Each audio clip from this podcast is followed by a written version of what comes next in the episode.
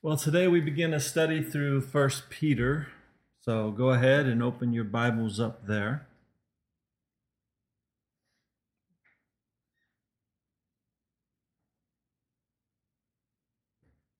First Peter chapter 1. And we'll go ahead and jump right on into verse 1. It says, Peter, an apostle of Jesus Christ. Now, I'd like for us to pause right there just for a quick moment. Peter calls himself an apostle of Jesus Christ, which indeed he was. Peter was first told about Jesus Christ by his brother Andrew. In the Gospel of John, chapter 1 and verse 40, it says, one of the two who heard John speak and followed him was Andrew, Simon Peter's brother. He first found his own brother Simon and said to him, we have found the Messiah, which is translated the Christ, and he brought him to Jesus. Now when Jesus looked at him, he said, you are Simon, the son of Jonah. You shall be called Cephas, which is translated a stone. So Peter is known to us in scriptures as Simon, Simon Peter, just plain old Peter, or Cephas. Jesus gave him that nickname. Peter was a fisherman, and Jesus called him and his brother Andrew to be fishers of men. And today I believe that we all have that calling in some way, shape, or form. The calling to capture the souls of men and women for the kingdom of God in Jesus Christ. As Peter did in his life, we too are called to spread the gospel of Jesus Christ, which we will see as we study this book of Peter, that Peter does indeed do that with this book. And of course, it's the work of the Holy Spirit through Peter, but the gospel is spread through this book.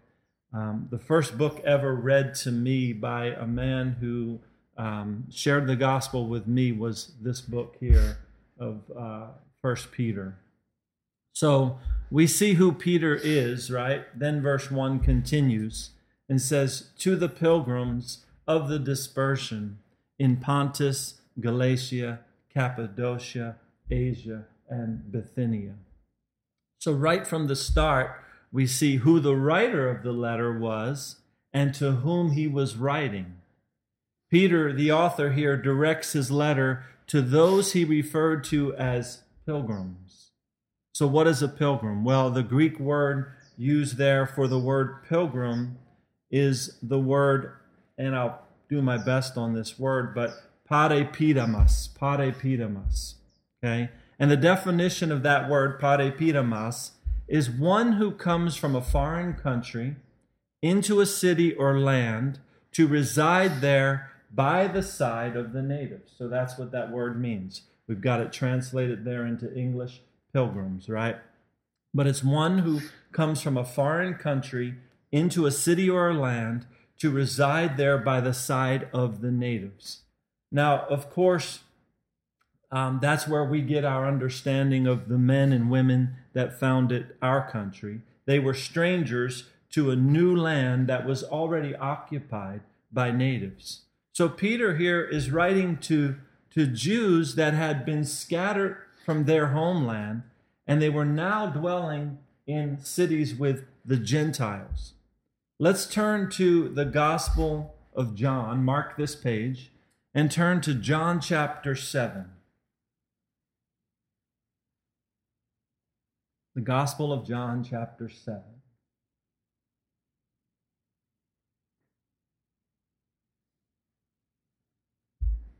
And just as an added bonus here, we'll read some extra scriptures. I really just want to point out verse 35 to you, but let's start reading in verse 28. It says, then Jesus cried out as he taught in the temple, saying, you both know me and you know where I am from, and I have not come of myself, but he who sent me is true, whom you do not know. But I know him, for I am from him, and he sent me. Therefore, they sought to take him, but no one laid a hand on him because his hour had not yet come. And many of the people believed in him and said, when the Christ comes, will he do more signs than these which this man has done?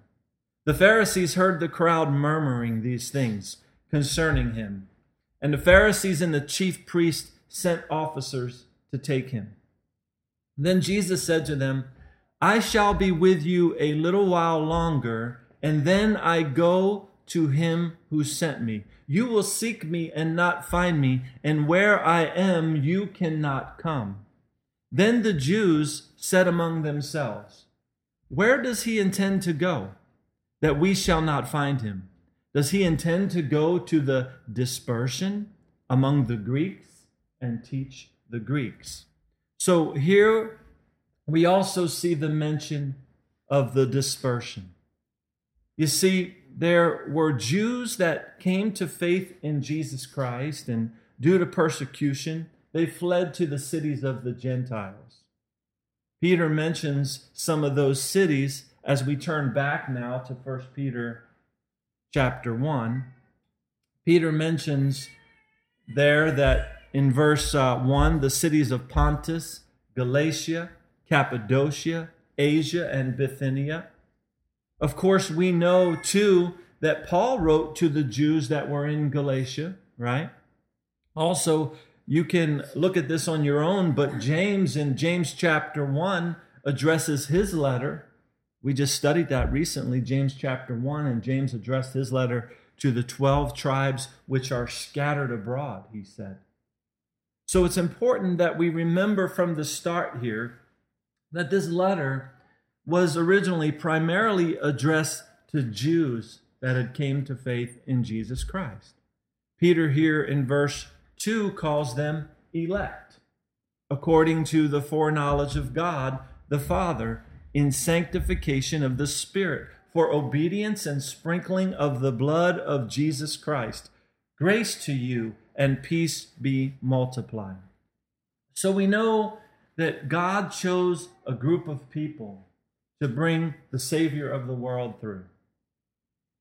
And also we know that the gospel message went first to the Jew and then to the Gentile. As you read the book of Acts, right off the bat you see that first of all of those gathered in the upper room before the Holy Spirit fell on them, they were all Jews, and they went out into the street and they preached the gospel to all the Jews that were gathered in Jerusalem at that time. And the Jews are God's elect. They are the ones that God chose to bring salvation to the world through. Some of that elect group of people believed and they received the gospel message, and others rejected it. Even though they were chosen by God, that group of people, that the Savior would come through them. Some of them received him, and some of them rejected him. We see there in verse 2 that it is and was the work of the Holy Spirit to sanctify a person. And a person is then to be obedient. And of course, all of this is because of the shed blood of Jesus Christ. So even though the Jews were elect, they still had to come by faith and believe in Jesus Christ. Of course, the message went out to the Gentiles as well, right? You can read about it in Acts chapter 10. Peter took the gospel message to the home of an Italian man named Cornelius, and that's when the gospel began to spread to non-Jewish people, to the Gentiles. And of course, the gospel continues to spread throughout the world today, and we are beneficiaries of it. So Peter begins his letter here. And then in verse 3, it says, blessed be the God and Father of our Lord Jesus Christ, who, according to his abundant mercy, has begotten us again to a living hope through the resurrection of Jesus Christ from the dead. Now, do you see the words begotten us again there in verse 3? That word again there is a word that means to be born again, born anew. You can look it up in the Greek. So Peter is saying here that we have been born again to a living hope. And that living hope came through the resurrection of Jesus Christ from the dead, which, of course, we just studied last week, right?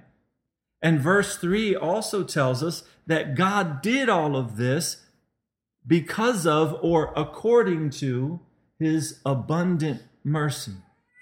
Look, you can very easily take verse 3 there and make it the foundation of sharing the gospel with someone. God's abundant mercy gave us his only begotten Son, Jesus Christ, who was crucified, dead, and buried, but he rose again from the dead, which now gives us, like verse 3 says, a living hope. We are born again to a living hope when we come to Jesus Christ. And how do we get there? It's through the gospel message, okay? And we're going to see that more as we go on here. So we've been born again. Then verse 4 says, to an inheritance incorruptible and undefiled and that does not fade away, reserved in heaven for you. So Peter here is pointing out that something so much better awaits us. We have an incorruptible and undefiled inheritance reserved for us in heaven. For now, we have this hope as we walk by faith. Now, let me say that again. We have this hope as we walk by faith now, okay? And then verse 5 says, who are kept by the power of God through faith for salvation, ready to be revealed in the last time. Okay, so you've heard me say this before. Our salvation has not yet been revealed. That will take place in the last time, or at the end of this time that we now spend here on this earth. But in the meantime, notice there in verse 5, it says that we are kept by the power of God through faith. We are kept by the power of God through faith. We've seen it time and time again as we went through the epistles of Paul. We must continue in the faith. We must hold fast our confession till the end. We must not waver in that faith. And as we do continue in that faith, we are then kept by the power of God. All right? Now, does anyone know what the power of God is? Well, let's look at Romans chapter 1. Romans chapter 1. Very familiar verse of Scripture. Romans 1:16. It says, for I am not ashamed of the gospel of Christ, for it is the power of God to salvation for everyone who believes, for the Jew first and also for the Greek. So again, the gospel went to the elect first, the Jew, and then it went to the Gentile, the non-Jew, referred to there as the Greek. Notice also there in verse 16 that the gospel is the power of God to salvation, not to everyone on the earth. Do you see that? It's not the power of God to salvation to everyone on the earth, but very specifically, it says, to everyone who believes. That's who the gospel is powerful to the ones that receive it and believe it.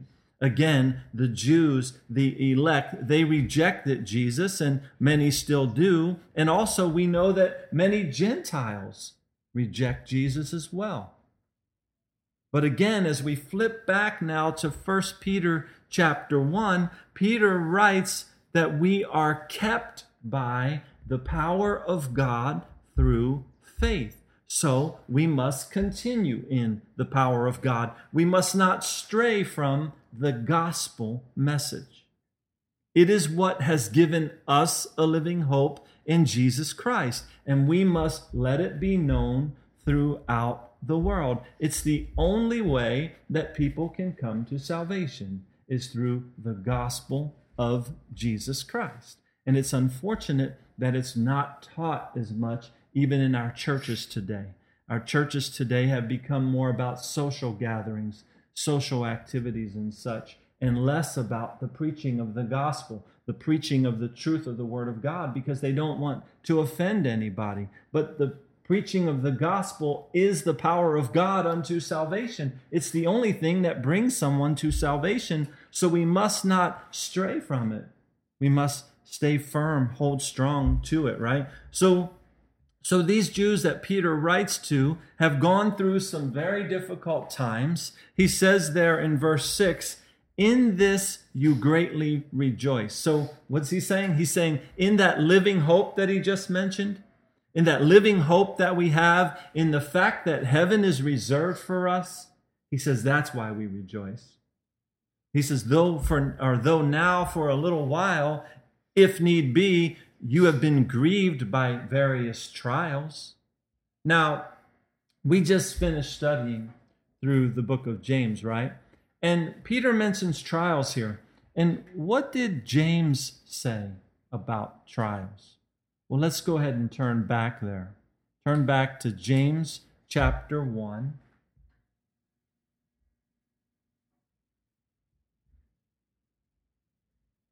And here again, James, and we'll read it here, but he addresses this letter to the believers that have been dispersed, to the Jews that have been dispersed, right? We'll read in verse 1, James chapter 1, James, a bondservant of God and of the Lord Jesus Christ, to the 12 tribes which are scattered abroad. So that's who he's writing to as well, right? He says, "Greetings, my brethren. Count it all joy when you fall into various trials." What a way to start a letter, right? Verse 3, "Knowing that the testing of your faith produces patience." So what do trials in our lives do?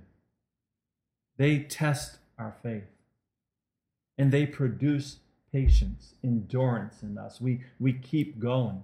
We don't throw in the towel. These trials, if we keep our eyes fixed on the Lord, if we keep our eyes in His Word, we'll grow stronger through the trials of this life.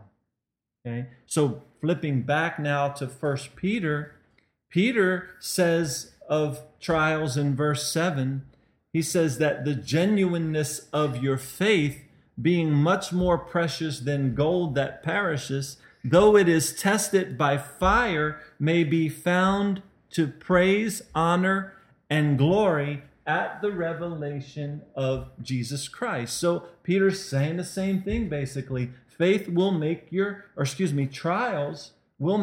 faith genuine. Our faith is precious. It is so precious that it needs to be tested so that it might be found to the praise, honor, and glory at the revelation of Jesus Christ. See, Jesus is coming again. And when He does, we need to be found in a strong faith, a faith that has been tried and tested, a faith that produces patience in us and causes us to persevere and press on and keep going and not throw in the towel, right? A faith that through the trials of this life, that faith becomes genuine. Now, I want to read an article to you here about a little boy that had a very big trial recently in his life. This just happened last week, I believe. It's about a 9-year-old boy in Atlanta, okay? It says, a 9-year-old boy who was kidnapped from his driveway has told his church how he was freed after singing a gospel song. Police say a man kidnapped then 9-year-old Willie Myrick from his southwest Atlanta driveway earlier this month. He allegedly drove the boy around for some time before dropping him off unharmed in East Point, Atlanta. The website of 11 Alive reports. That's the local news station there, 11 Alive. Willie says he sang the gospel song, Every Praise, until the man let him go after about 3 hours. Community leaders held a meeting in Willie's honor, celebrating his happy ending, but also telling other parents and children what to do if this happens to them. In front of a crowded sanctuary at Mount Carmel Baptist Church, Willie said while he was singing, the man kept cursing and telling him to shut up before eventually kicking him out. He opened the door and threw me out, Willie said. He told me not to tell anyone. Willie's story traveled fast and soon caught the ear of Grammy Award-winning gospel singer Hezekiah Walker, the man who performed the song. It's just emotional to me because you never know who you're going to touch, Hezekiah Walker told 11 Alive. Upon hearing the story, Walker made a decision to fly to from New York to Atlanta to meet Willie. And he said, I just wanted to hug him and tell him I love him, Walker said. So that's an amazing story there about the way, to me, the reason I shared it with you, and it's kind of the Lord, how I just read it this week while studying for this. But it's just amazing to me how, it's an example of how a little boy handled a trial, right? What do you do when you face a trial, right? This was a very difficult trial for this young man, but he endured this trial. And you can bet that through this, his faith became stronger, right? Oftentimes, just the smallest of trials cause us to melt under the heat, of just a small fire. But every trial has a purpose. And that purpose is so that our faith can be refined. And of course, our faith is in Jesus and in Jesus alone. But it's just one way to look at how someone handled a trial, a little 9-year-old boy. But verse 8 continues, and speaking of Jesus, says, whom having not seen you love, though now you do not see him, yet believing you rejoice with joy inexpressible and full of glory, receiving the end of your faith, the salvation of your souls. You see, right now in this very moment in time, we rejoice with inexpressible joy, right? Full of glory because of Jesus. Though we don't even see him, we believe in him. And we love him for what we know he has done for us and what he continues to do within us. But we don't know this joy if we don't continue to walk in faith. And I want to stress that we actually have to walk in faith. In other words, that word walk means live it out. Like walk the walk. Don't just talk the talk. Actually live it out. Faith, of course, we know from Hebrews chapter 11 is the substance of things hoped for, the evidence of things not seen. You see, we don't currently see Jesus with our eyes. But because of faith, we have hope. Hope in the fact that because of what Jesus has done, heaven is reserved for us, like we read there earlier. So even in the midst of trials, we have to keep pressing on and keep praising God. Jesus has brought salvation. And verse 10 goes on to say here, of this salvation, the prophets have inquired and searched carefully, who prophesied of the grace that would come to you, searching what manner of time the Spirit of Christ who was in them was indicating when he testified beforehand the sufferings of Christ and the glories that would follow. So you see, the prophets of old spent their time trying to figure out when all of this was going to happen, because the Spirit of Christ was even in them back then telling them it was going to happen, right? When would the Messiah come on the scene? And when would, you know, there was the Spirit of Christ that was in them telling them that these things were going to happen, but they didn't, they knew it was for us. Or that, you know, they didn't know who it was for, but it turned out to be for us, right? And they were trying to figure out this salvation that we now know. Verse 12 says, to them it was revealed, not to themselves, but to us they were ministering the things which now have been reported to you through those who have preached the gospel to you by the Holy Spirit sent from heaven, things which angels desire to look into. Wow. Now that is a very powerful verse of Scripture right there. Again, the prophets of old were being told way back then about the salvation that would be offered to you and me. And that salvation was, as verse 12 also says, reported to us through those who have preached the gospel to you. And the gospel was and is preached through people by the Holy Spirit sent from heaven. So do you see that there in verse 12? It's really the work of the Holy Spirit when the gospel is being preached. Today, many churches try to make the work of the Holy Spirit all about a person having some sort of an emotional experience. But the work of the Holy Spirit is to use people to preach the gospel message, because the gospel of Jesus Christ is the power of God unto salvation. Today, most churches in America, again, they don't even preach the gospel. They don't even bring a Bible into the church. But we have now received a great salvation through faith in Jesus Christ. And verse 13 goes on to tell us, therefore, okay, since you've received this great salvation in Jesus Christ, therefore, gird up the loins of your mind, be sober, and rest your hope fully upon the grace that is to be brought to you at the revelation of Jesus Christ. So this is telling us to stay the course, stay focused on the coming of Jesus Christ. Keep walking by faith, because Jesus is coming again.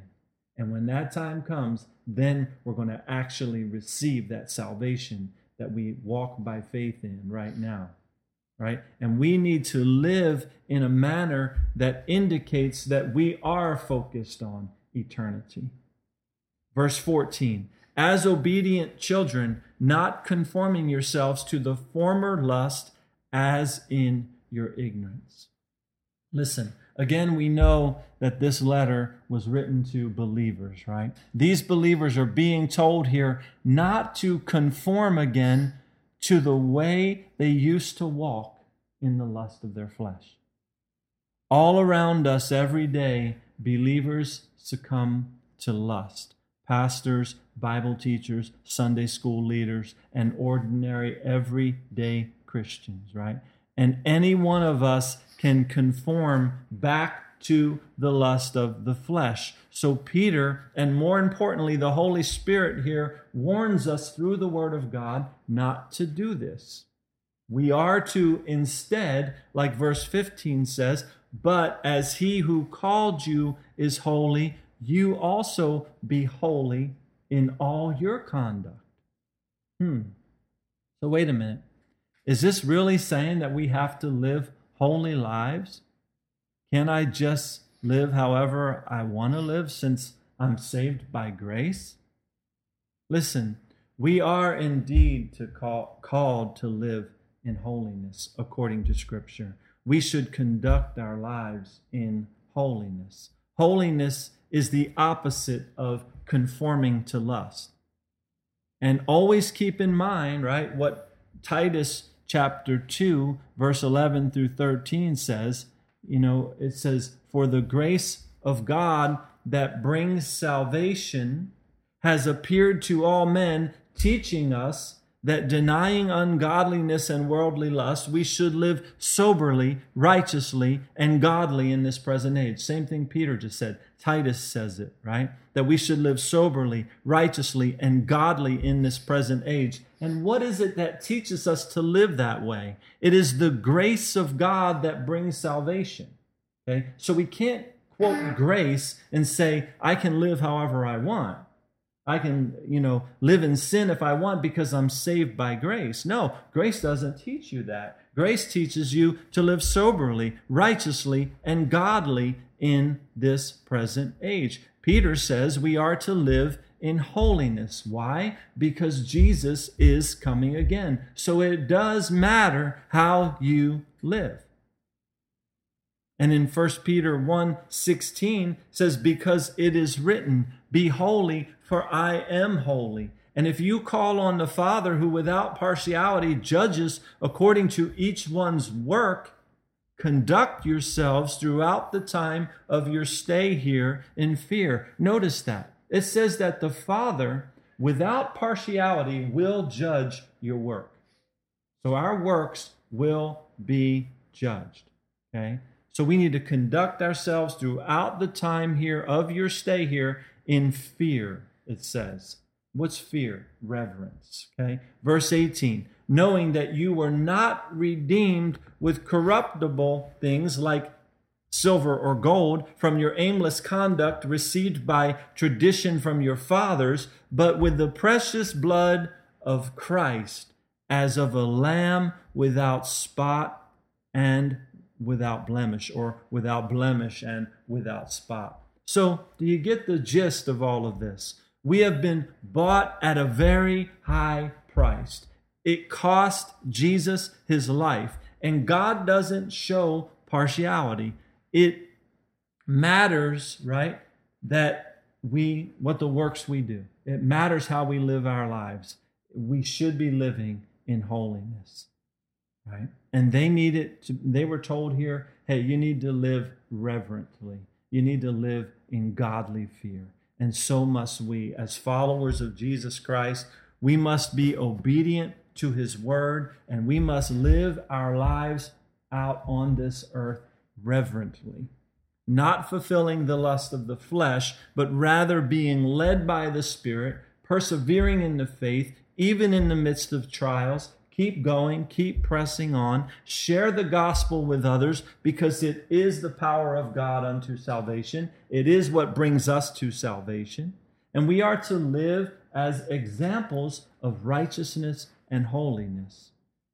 And still speaking of Jesus, verse 20 says, he indeed was foreordained before the foundation of the world, but was manifest in these last times for you, who through him believe in God, who raised him from the dead and gave him glory, so that your faith and hope are in God. So very self-explanatory verses there. Jesus Christ, it says, was foreordained before the foundation of the world, but was manifest in these last times for you. And through Jesus, we believe in God. And God raised Jesus from the dead, like it says there, and gave him glory, so that your faith and hope are in God. So Jesus opened the way for us back to the Father. Sin separated us from the Father God. Jesus opened the way to that. God became flesh and dwelt among us. And Jesus provided a way for us back to the Father. And when we came to faith in Jesus Christ, we were born again. And when we're born again, something should have taken place. And verse 22 here tells us what that something is. It says, since you have purified your souls in obeying the truth through the Spirit, in sincere love of the brethren, love one another fervently with a pure heart. So, when a person truly comes to Christ, when a person is truly born again, they have purified their souls by obedience to the truth. Do you see that there? And do you also see there in verse 22 that this purifying takes place through the Spirit. This is the work of the Holy Spirit. And as we discussed last week, we cannot harden our hearts to the work of the Holy Spirit. You see, this life, trials and things like that, the temptations of the flesh, they want to roll a stone back in front of your heart, and like we talked about last week. So you don't see the risen Lord anymore. You're not living with that hope. You don't see Jesus. Okay? You're not drawing closer to him in your walk. The world wants to push you away from him and wants you to turn back to the lust of your flesh. And we have to be careful not to go in that direction. We must not conform to the lust of the flesh. Now, what is it that causes all of this to take place in our hearts?